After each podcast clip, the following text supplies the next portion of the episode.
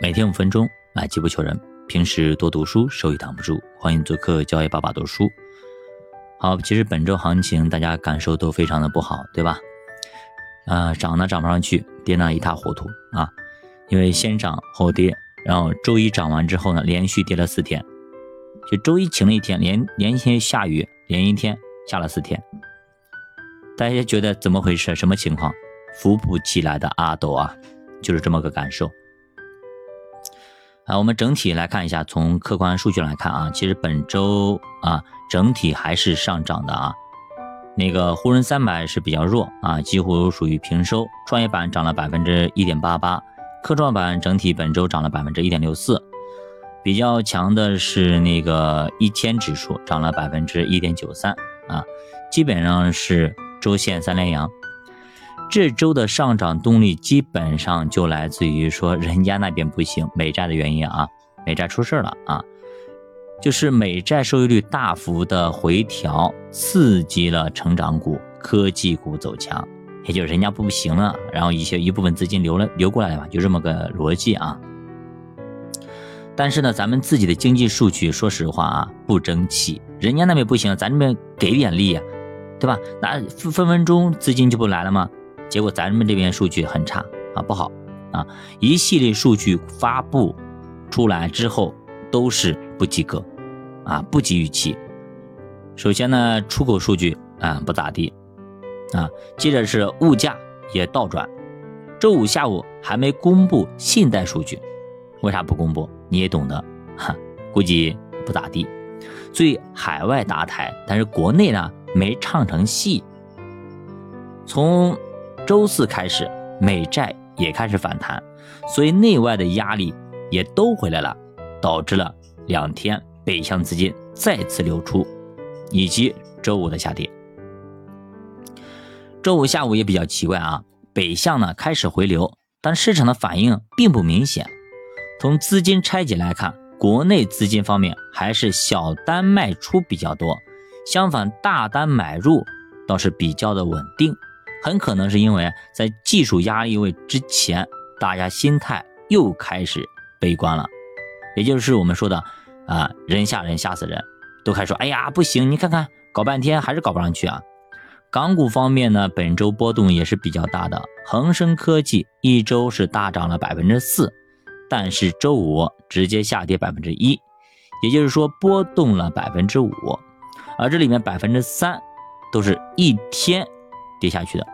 也就是说啊，恒生科技的弹性，周一的时候海外资金啊，比如说金瑞啊，国内的一些政策啊，都是利好，所以涨得很快。但是呢，它跌的也很快，所以弹性很大啊，弹弹性很大。而且恒生科技基本上是跳着走的，受到外盘的影响也比较大，这块还得耐心等一等。之前咱们聊过啊，恒生科技的基本面在国内，资金面在国外。所以形成这样一个拉扯的局面，基本面得看经济数据的复苏，而资金面得看美债收益率的再次下跌。也就是说，要么等经济复苏，要么等美国玩 over game over 啊降息预期，要么等中美关系缓和。从目前来看，这三个逻辑短期都不可能实现，所以还是蛮难的。行业方面，本周涨幅比较大的是煤炭。煤炭的技术形态是非常漂亮的。到了冬天了嘛，对吧？要供暖了嘛，所以呢，逐渐也增加了，而且供给受到了约束，所以它的逻辑相对简单，就是说货少，但是需求量大。那在发现没啥炒的时候呢，没办法，只能去炒煤炭了啊。所以涨势非常的喜人啊，涨势非常喜人。从八月份。一千三百五十二，直接干到了目前的啊两千零一十七啊，是非常给力的。而且从期货角度来看，确实也在一直走强，而且价格是连创新高。所以跟期货联动的这些能源板块，往往呢有独立的行情会出现。在全市场都不好的时候，它还能表现不错，已经相当的可以了。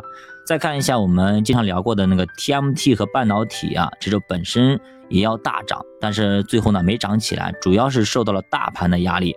炒这种题材需要全市场风险偏好提升，大家心情都好的时候才能炒。如果大家都小心翼翼的时候呢，很难去拔估值，所以它也就不好炒。但是随着 GPT 四的公布啊，呃，鼓励套壳啦，TMT 也可能会打出一些新的商业模式，我们无法去想象，但是应该会出现。特别是 TMT 里边的传媒板块，那么如果说这一块啊，那么有游戏的开发啦等等啊，一些新的科技创新的出现，那么有可能会带来一波非常强的一些新的业态，比方说影视剧加综艺加游戏，对吧？比如说现在很多。真人呢进去了，就演绎电视剧啊等等这些东西很多啊，就是一新的玩法，投入非常小，但收益非常大，而且风险呢是非常低的这种内容模式可能会层出不穷，整个传媒板块，它可能它的弹力就很强，预期非常强，所以我们可以重点关注一下。还有就是那个 GPT 概念啊，短期的游戏题材啊，明年可能有 V VR 啊等等啊，人机交互啊等等都会出现，这些可能会给传媒板块带来一些大的空间。但是我建议啊，投资需谨慎啊，入市需谨慎，这些板块尤其是题材类的、短在窄赛道的，一定要小心、小心再小心啊，因为不然的话，它的波动性是非常强，你如果是呃承受不了，那有可能会损带来非常大的一个损失。这个还是不建议啊，这种小白投资者参与，好吧？好了，教爸读书陪你一起慢慢变富，也祝大家周末愉快，再见。